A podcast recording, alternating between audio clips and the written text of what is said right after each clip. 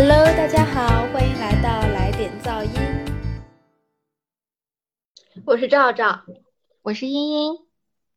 Hello，大家好，我们这一期呢，主要是想聊一下对于我们这一代九零后成长路上，就是对我们的恋爱观念非常有巨大影响的一些影视作品，然后来聊一聊这些影视作品的恋爱观，以及我们目前的恋爱状态的一些想法。刚才赵赵提到对我们这个恋爱观念影响巨大的影视作品，然后我就想到了对于我们九零后几乎是这种开山启蒙级别的作品，那就是《还珠格格》琼瑶阿姨的经典代表作。对，琼瑶阿姨好多作品呢，《还珠格格》《情深深雨蒙蒙》，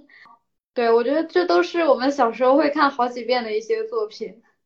我觉得我在看琼瑶阿姨的作品的时候，那个时候我会觉得爱情比天大。而且爱情能够战胜一切的困难，什么皇权啊、阶级啊，这些都是浮云。只要有爱情在，然后我们就无往不利，爱就能感动一切。对啊，我这样突然想到，比如说小燕子和紫薇，对吧？永琪和尔康，然后他们四个人都出走到大理了，然后皇上都能够追过去，然后为了最后一个大团圆的结局，就是感觉他们的爱情已经胜过了一切。当我对爱情的观念有了更深刻的理解，然后我忽然间好奇，哎，那小燕子婚后究竟会过怎样的生活呢？然后我就打开了《天上人间》去看，确实是很幻灭。然后我发现，原来并不是有爱情就能够战胜一切的。因为小燕子呢，她当时应该是因为晒书，然后可能是没有很注意自己，然后摔倒流掉了她第一个孩子。然后就是因为这次流产事件，然后老佛爷呢就。各种不满意小燕子，然后呢，又知道了小燕子的这个身世背景，所以呢，就强给永琪塞了知画进去。也就是说，两人关系变成了三角关系。我就可以看到永琪很痛苦，知画很痛苦，小燕子也很痛苦，他们三个人在相互折磨。虽然后面的结局很好吧，也就是说，永琪他作为一个最有竞争实力的这样的一个皇权继承人，他放弃了皇权，去跟小燕子去大理。就我觉得有一点点乌托邦的浪漫的感觉，嗯，小时候的我还是很幸福这一套的。如果说两个人是真心相爱的话，那么结局一定是好的。嗯。我想我们小时候看到很多结局都是恋爱经过一些过程之后修成正果，皆大欢喜、大团圆的结局。而一般其实很多影视剧到这个时候它就会戛然而止，戛然而止。那最后的婚姻，最后如果他们真正破除万难一切，爱情至上，然后结了婚，那未来的婚姻生活其实是无法那个时候的我们是无法想象的。琼瑶阿姨的剧里面就是恋爱大于一切，她这个一切甚至包括生命。然后这样的会让我觉得就是有一点点过于恋爱脑了。你让我想到了又见一帘幽梦的那双，哎，那那一只腿还是那一双腿？那一句经典台词：“你不过失去的是一条腿，但是紫菱失去的是她的爱情。”在想爱情跟腿，我觉得还是腿重要。我也觉得，尤其是对于学习舞蹈的绿萍来说，那不仅仅是一双行走的腿，那是她的梦想，那是她未来的精神。对，但是一句爱情，我当时我觉得，哎，我觉得有可能是我们现在听那一句，觉得有一点无法理解。我我不我已经无法呃回忆起我当时听到那一句台词的时候的感受了。我曾经的时候是有点为绿萍那个角色感到害怕的，因为我记得有一个情节是，他把他一只，然后放在一个餐盘里，和楚莲说：“这是我给你做的菜。”楚莲。打开那个餐盘，看到是他的一只的时候，然后楚莲整个人都会吓得魂儿都没了，我也快吓得魂儿都没了，因为我真的觉得好可怕。绿萍她怎么会这样？但是呢，我也能理解她，因为她失去了她的腿，失去她的梦想，所以她想去报复，我是可以理解的。小的时候呢，我们过于的同情紫菱，我们觉得她在这个。这个过程中，他好像没有做错什么，他不过是跟楚莲相爱了而已，楚莲不过是渣了而已。真心相爱的人，他们才是正确的。但现在看来，不能承认这样的价值观。对，也有可能是因为当时紫菱那个角色显得很弱小，然后总是哭哭啼啼，然后非常卑微的样子，感觉是爱情里面的鸵鸟，或者是他需要一个强大的男人去拯救他。虽然我不知道符不符合现在绿茶的特点啊，这让我又想到了为什么会觉得琼瑶剧里面爱情很重要。比如说看《情深深雨蒙蒙》那个时候，我就总感觉他们的日常生活就是谈情说爱，以及感情破裂，然后求复合，总是在说感情相关的话题。那个时候可能是因为我们还小，不需要工作。现在长大工作之后，又觉得每天都是工作，都社畜一样，哪有时间去跟你谈那些七七八八的那些话？我觉得琼瑶阿姨她在塑造这个浪漫的氛围上还是有一手的。我记深刻的这个记忆就是《情深深雨蒙蒙》里面，依萍还有书桓他们当时有一个约定，就是一旦下雨，他们就要和好。所以就我上一秒他们两个还在那里。吵得生死不可开交，然后下雨了，两个人都在雨里奔跑，然后相拥接吻。哦，后来我就在想，嗯，那以后我谈恋爱的时候，下雨一定要作为一个很重要的一个因素，是吧？会感冒发烧的。下雨是一个很浪漫的一个时节。一般偶像剧里面都会有下雨的时候，男主会把衣服脱下，大衣脱下来，然后盖在两个人的脑袋上一起奔跑，就那样的情节，对不对？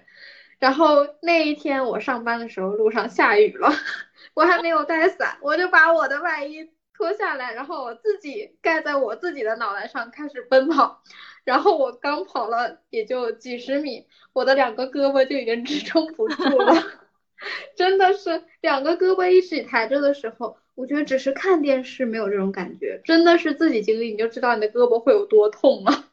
我丝毫没有感觉到电视剧的浪漫，我只能感觉到我的双臂已经无力了。最后是衣服直接盖在头上，然后手放下来，然后直接继续跑的，就一下子那种浪漫的泡泡就被消失了。我感觉小时候看的爱情故事，长大后都破灭了，就是知道了这些消息。因为后来我才知道，原来舒桓他是个渣男，他竟然在两个女人之间摇摆不定。小时候的我，我我完全不会觉得的。但那个时候我们感觉不到他的摇摆不定，只是长大了之后分析出来他的摇摆不定。那个时候只是觉得他跟依萍一会儿分分合合。看这个琼瑶影视剧的时候，或者是小时候看剧的时候，我会有这样一个念头：我觉得爱情它在那个时刻，它只能对一个人产生，所以我完全没有想过他可能同时在喜欢两个女孩。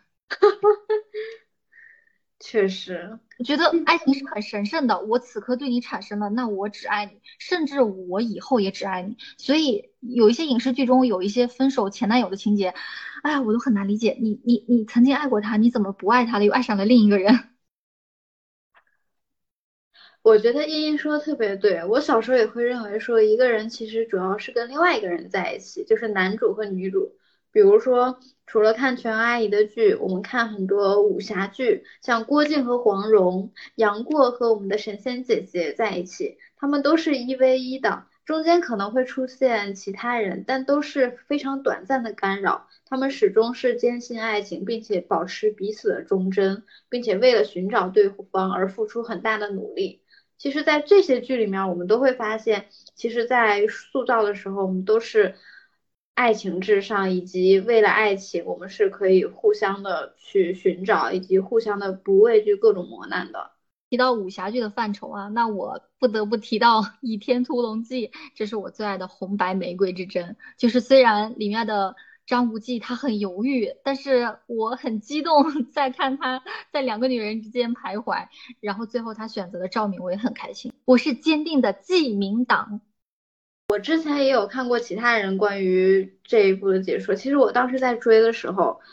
出现了四个女孩子，包括她的表妹，还有小昭，真的是每一个女孩子各有千秋，非常的都有自己独特的特质。然后她到底会怎么选呢？最开始看第一遍的时候，我就在想她会怎么选，最后她到底会跟谁在一起？虽然说我们知道女主是赵敏。但是中间他又跟周芷若要结婚那一段，我真的是非常的无法理解，他为什么要跟周芷若在一起，为什么要结婚？就算当时怀疑赵敏，怎么就能结婚了呢？所以我当时其实还是挺气愤的。后来赵敏去抢婚的时候，我觉得特别解气，让我觉得哇，终于发现了周芷若的真面目。《倚天屠龙记》的结尾，赵敏他躲在一个地方，然后他在听张无忌和周芷若做最后的告别。然后呢，他当时听到张无忌坚定的选择了他，然后他很开心，说我为什么喜欢看红白相间的文，就是我在买股，然后我每次都能买到对的股，所以我就很开心，说明我跟他们的感情走向是一致的。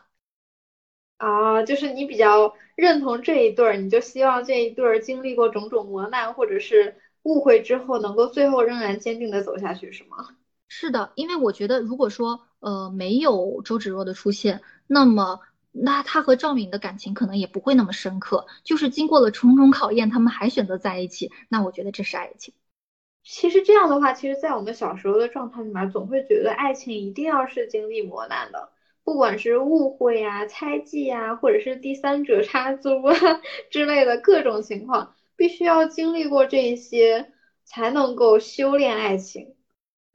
一一定要有这些考验的，不然那个爱情可能是假的，就是有一点点风吹雨打它就散了。那么正是因为这些看起来很匪夷所思的考验之下，然后他们还坚定的选择彼此，那我觉得这个才是命定之人。我再说一个，我曾经买股买了很久的，就是《大唐双龙传》里面的寇仲呢，他其实也有两个女孩子，一个是李秀宁，然后一个是宋玉志。然后我当时坚定不移的买了宋玉志的股，然后我赢了。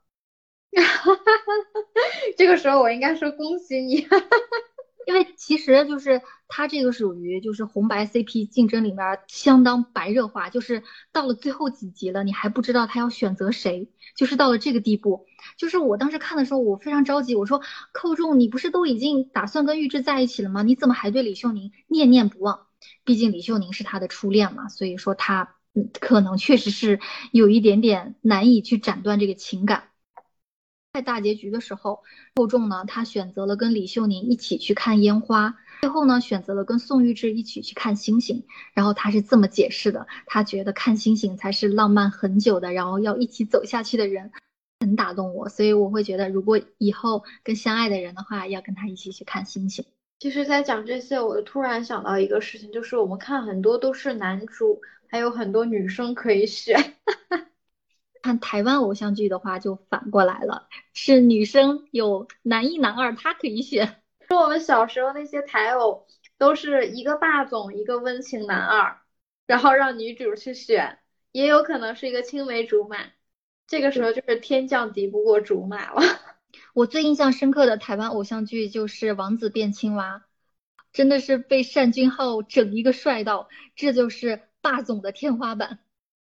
对我觉得现在的霸总都完全赶不上那个时候的霸总的一亮相。我觉得现在都是模仿他的亮相，比如说下车的那个皮鞋，然后一转头身后跟着其他的助理，然后以及进电梯。我觉得每一幕我都非常的印象深刻。我觉得现在的现偶完全就没有当年的那种感觉，就算模仿也有点不伦不类。疯狂上分的那个时刻呢，就是叶天宇他独自去参加一个很多人在一起的宴会，他当时呢就说，呃，单君浩是他的男朋友，但是呢没有人信，大家就在那里嘲笑他。然后这个时候呢，单君浩呢，他那个时候其实已经失忆了，但是呢，他为了就是 挽回一点点叶天宇的面子，他呢就租了那个车，然后西装革履的去找他。然后当时呢，就是墙上挂了一个那个飞镖的盘，他们说啊，就是单君浩之前每次就是飞镖盘上已经扎了几个飞镖了。他说单君浩的飞镖技术特别好，他能每投一次都把那个镖再给砸下来。然后我就看单君浩在那里投镖，然后投一个，然后就把那个原来镖的位置然后砸下来插进去一个。啊，我觉得太帅了，世界上怎么有这么帅的男？然后呢？然后呢？然后我觉得女主那一刻对他心动了吧，因为我其实，在看现偶剧的话，一般会带入女主那个角色，我会很用心的去感受女主到底是在哪一个事件或者哪一个互动对男主动心的，我会很认真的去捋清这个顺序和这个动心的感觉，这样的话，我也会一步一步的更加喜欢男主，而且我对男女主之间的感情也会认识的更加深刻。哦。就把自己带入到女主的那种情感状态里面去感受对男主的一些从悸动、暧昧、悸动，然后到喜欢，然后到爱，就那种过程。是的，现偶剧，它其实有很多英雄救美的环节，绝对是加很大分的。那个时候的还有那一贯套路都是霸总跟灰姑娘的那个，而且女主一般都是甜妹。我小时候非常信，我会认为一个平民她是可以嫁给这样的霸总的，只要有他们有爱情。哎，但是你发没发现，跟我们之前说的这种电视剧，它的结局永远都是在一起，而没有在一起之后的事情。哎，因为可能在一起之后，也许他们过一段时间就分开了，确实存在这种可能。那是不是在一起之后就变成了我们看过的《回家的诱惑》？男方他位高权重，他得到了，也许他不懂得珍惜呢。所以我觉得现在的我们，如果出现恐婚这种情况，也是很正常的。比如说在恋爱的过程中，我们有很幸福、很心动的感觉，然后一旦说我们真的是大团圆结局要走入婚姻，反而婚姻后的是我们有一些是想象不到的，是因为我们可能看电视剧，可能看的很少婚姻后的，因为没有人教我们啊。没有人教我们怎么做一个好的妻子，那个人怎么做一个好的丈夫，然后我们可能就要从这个试错中，然后去探索这条路。那有很可能我们试错的时候就栽跟头了，然后两个人微薄的缘分可能就那么断了。就像我们刚刚提到，可能看婚后最有印象的就是《回家的诱惑》。之前可能忽略了一点，就是爱情。如果跟现实结合起来，它会有特别特别的无奈。那如果说这一点结合的比较好的话，我觉得可能是历史言情剧，因为它毕竟还是要结合真实的史实故事，所以说它还是加了一点点比较现实的走向。是因为在历史的壳子下面的话，那每一个人物之间的爱情就更加矛盾，因为它不仅仅是爱情，它增加了家国天下责任，我要以天下为己任。比如说像呃至尊红颜呀。还有孝庄秘史，就这一些，我觉得都是非常典型的以历史为载体的一些言情剧。我小的时候是看不懂的，就是为什么多尔衮和大玉儿那么相爱，他们有了私奔的机会，为什么不走？哎，那个时候他们所处的环境地位，他们顾虑的实在是太多了。他们走了之后，又要如何的生活，如何的生存？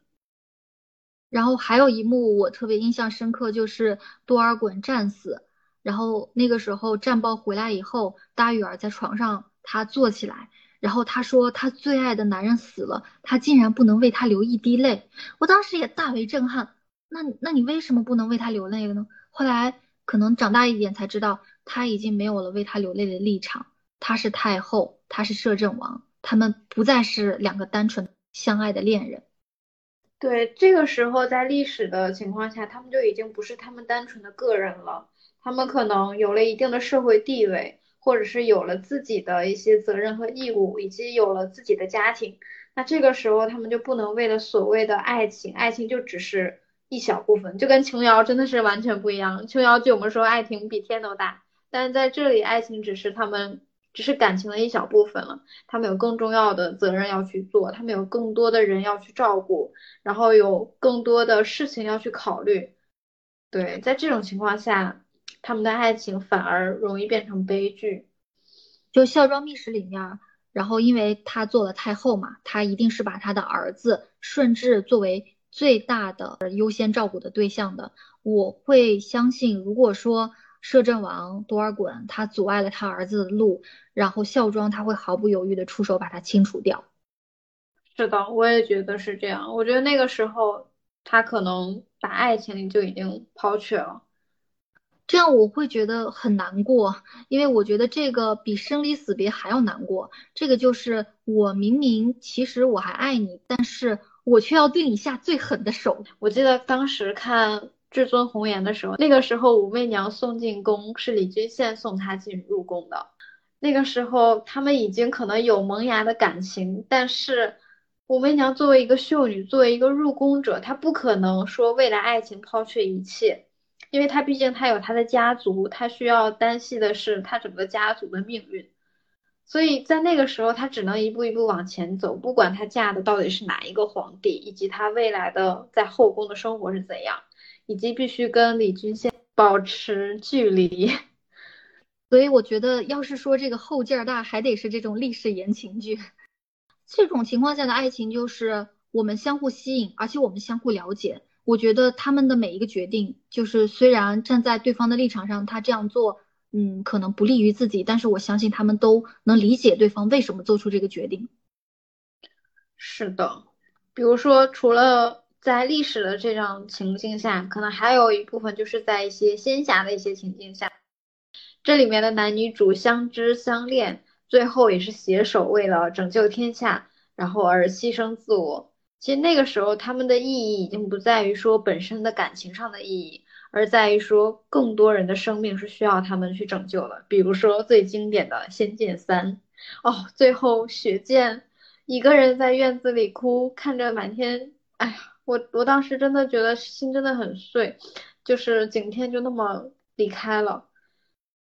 呃，刚刚提到说这个爱情，他们是相互理解、相互灵魂上有共鸣的。我觉得雪见他一定理解景天为什么这么做，而且他会把景天的这个遗志自己践行下去。他活着就是带着双份的人的人生在活着。是，但是我觉得这样太累太辛苦，我真的很心疼他。十几二十年前的仙侠剧比现在真的是好太多太多。现在就是套了一个仙侠剧。和天下苍生大义的这个壳子，然后再谈恋爱，啊，真的好无聊啊！我觉得如果仙侠剧只剩下恋爱的话，他没有把苍生放在第一位的话，那这个就是很悬浮，他就是德不配位，他不配拥有那么大的能力。对，毕竟成为仙人或者是有神的命格，那他们必须要与此承担跟能力相配比的责任，不管是仙人之间，或者是。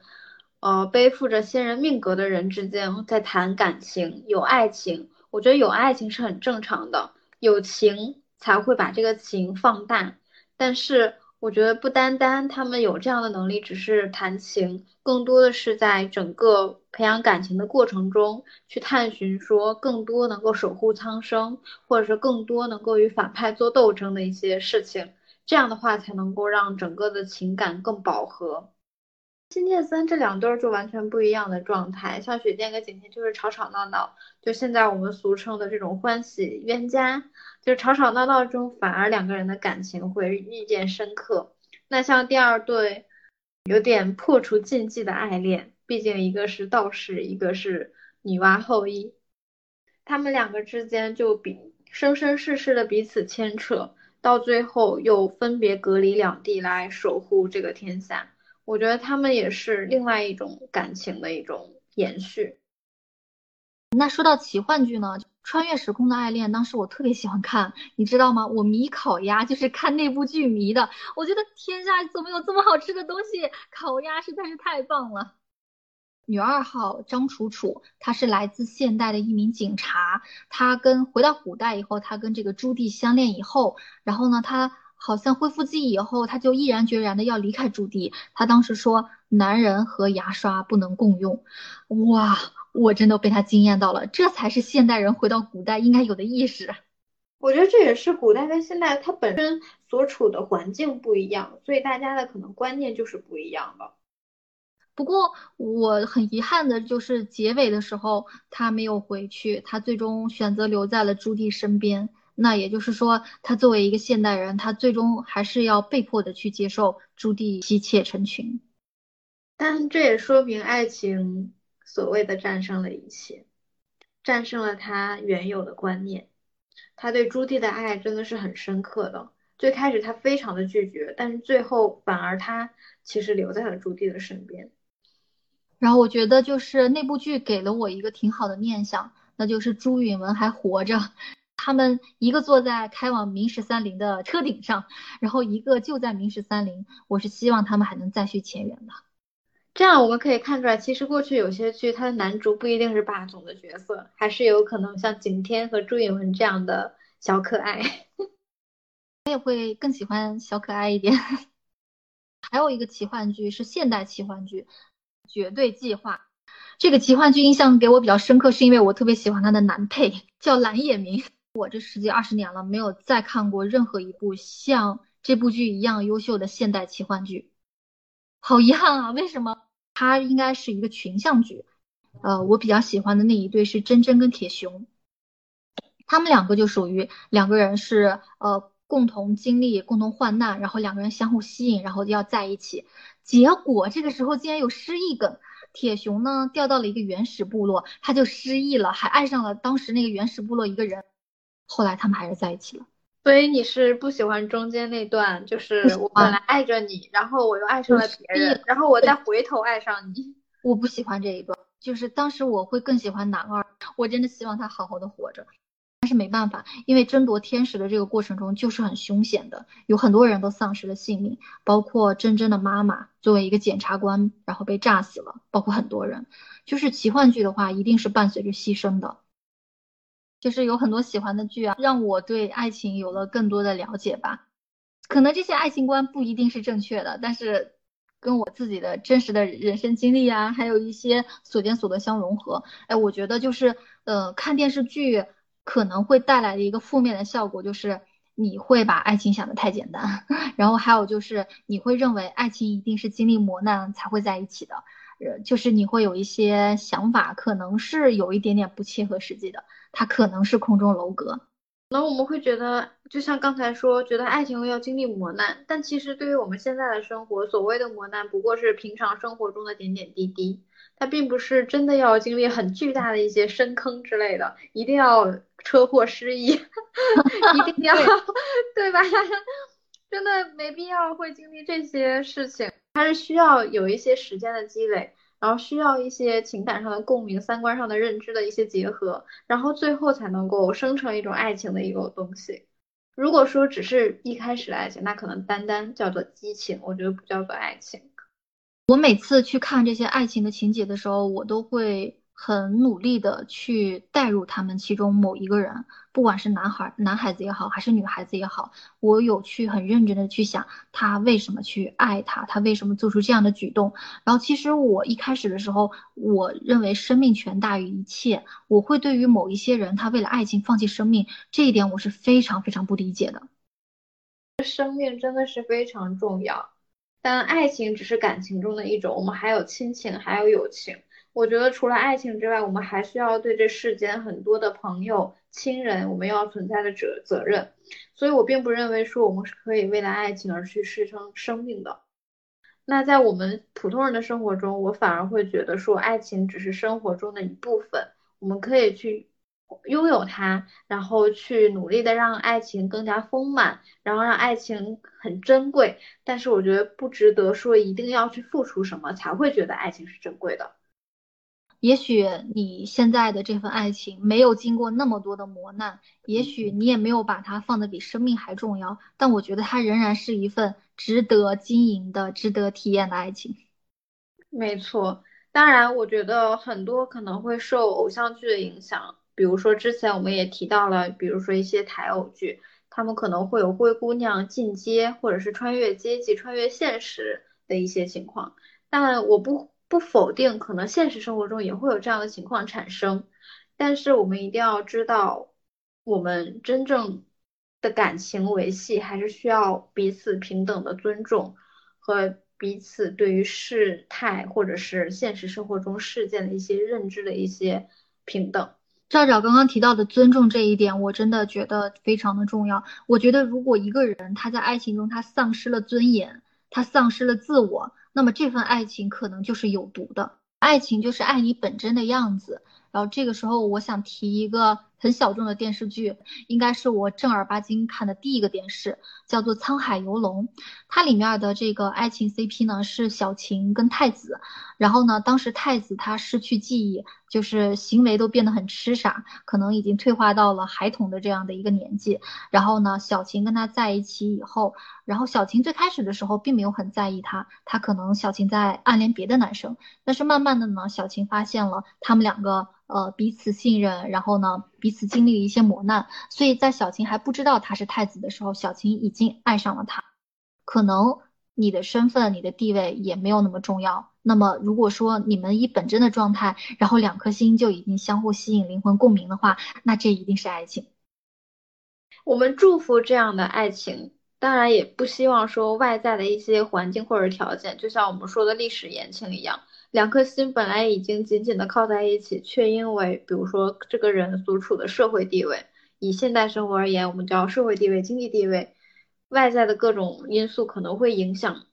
哦你们本身的爱情。但是我相信，就是如果说两个人是坚定的在一起，也许是可以破除这些牢固或者是一些规则的。回想过如此多的陪伴我们长大的影视剧，我觉得从影视剧中还是能学到、看到、体验别人不同的人生，还是非常棒的。所以我以后应该还是会坚定的去淘一些好的影视剧继续去看。这个时候我可能就要建议你，除了看谈恋爱剧到结婚那个阶段，可能要增加一些结婚后的恋爱、继续恋爱的阶段的剧了。